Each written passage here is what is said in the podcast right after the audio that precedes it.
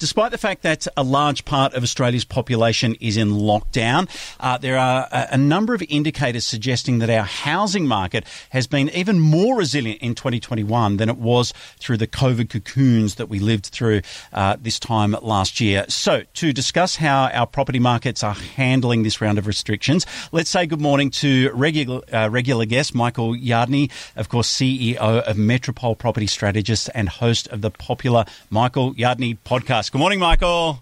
Good morning, Cam. Hi, Kristen. Hello, May. We are into spring. I mean, usually it's the time that our property markets shine. How are our, uh, how are our housing markets holding up? That's easy for you to say, isn't it?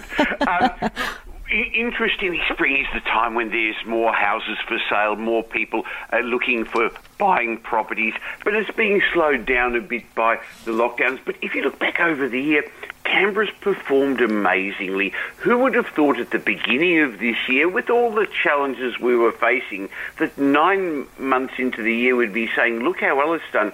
Over the last 12 months, overall, Canberra property values went up 22.5%. Wow. That's amazing. Now, of course, some properties didn't do anywhere near as well as that, and some did more. Rents in Canberra similarly have gone up 9.1% for houses over the year, and not as much for units, apartments 7%, but the housing markets are holding up. And part of the reason is there aren't that many properties for sale.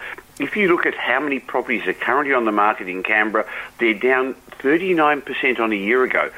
So few good properties for sale, people still interested. That's why the Canberra market's doing well. Yeah, and then just speaking to local real estate agents on the ground, or in fact not on the ground at the moment, all stuck in their houses like uh, like we all are. Uh, they are saying once we sort of tend to come out of lockdown, and there will be announcements to be made on Tuesday, as we understand it, that there may well be a flood of properties coming mm. onto the market. So, mate, consumer confidence um, is an important factor, obviously underpinning our property markets.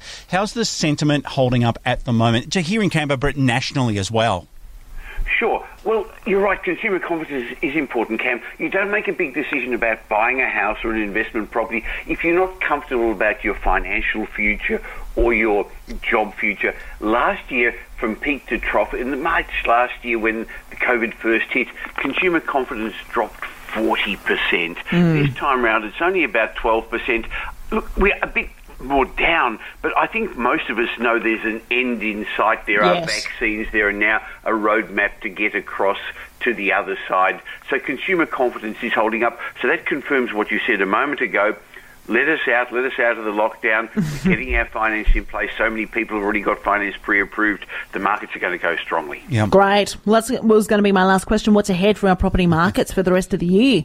A well, boom. It's going to be as strong growth, Kristen. It can't keep going at double digit growth like that because mm. that's unsustainable when wages haven't gone up totally. as much as that. But we are going to still have stronger growth around Australia and in Canberra, but to a lower degree, and that'll continue well on into 2022. Okay, Michael, it's always uh, interesting to listen to your insights. Thank you so much for joining us and enjoy the rest of your weekend. My pleasure. I'm going to be home all weekend. yes, yes. So are we, mate. Don't yeah. worry about that. yes.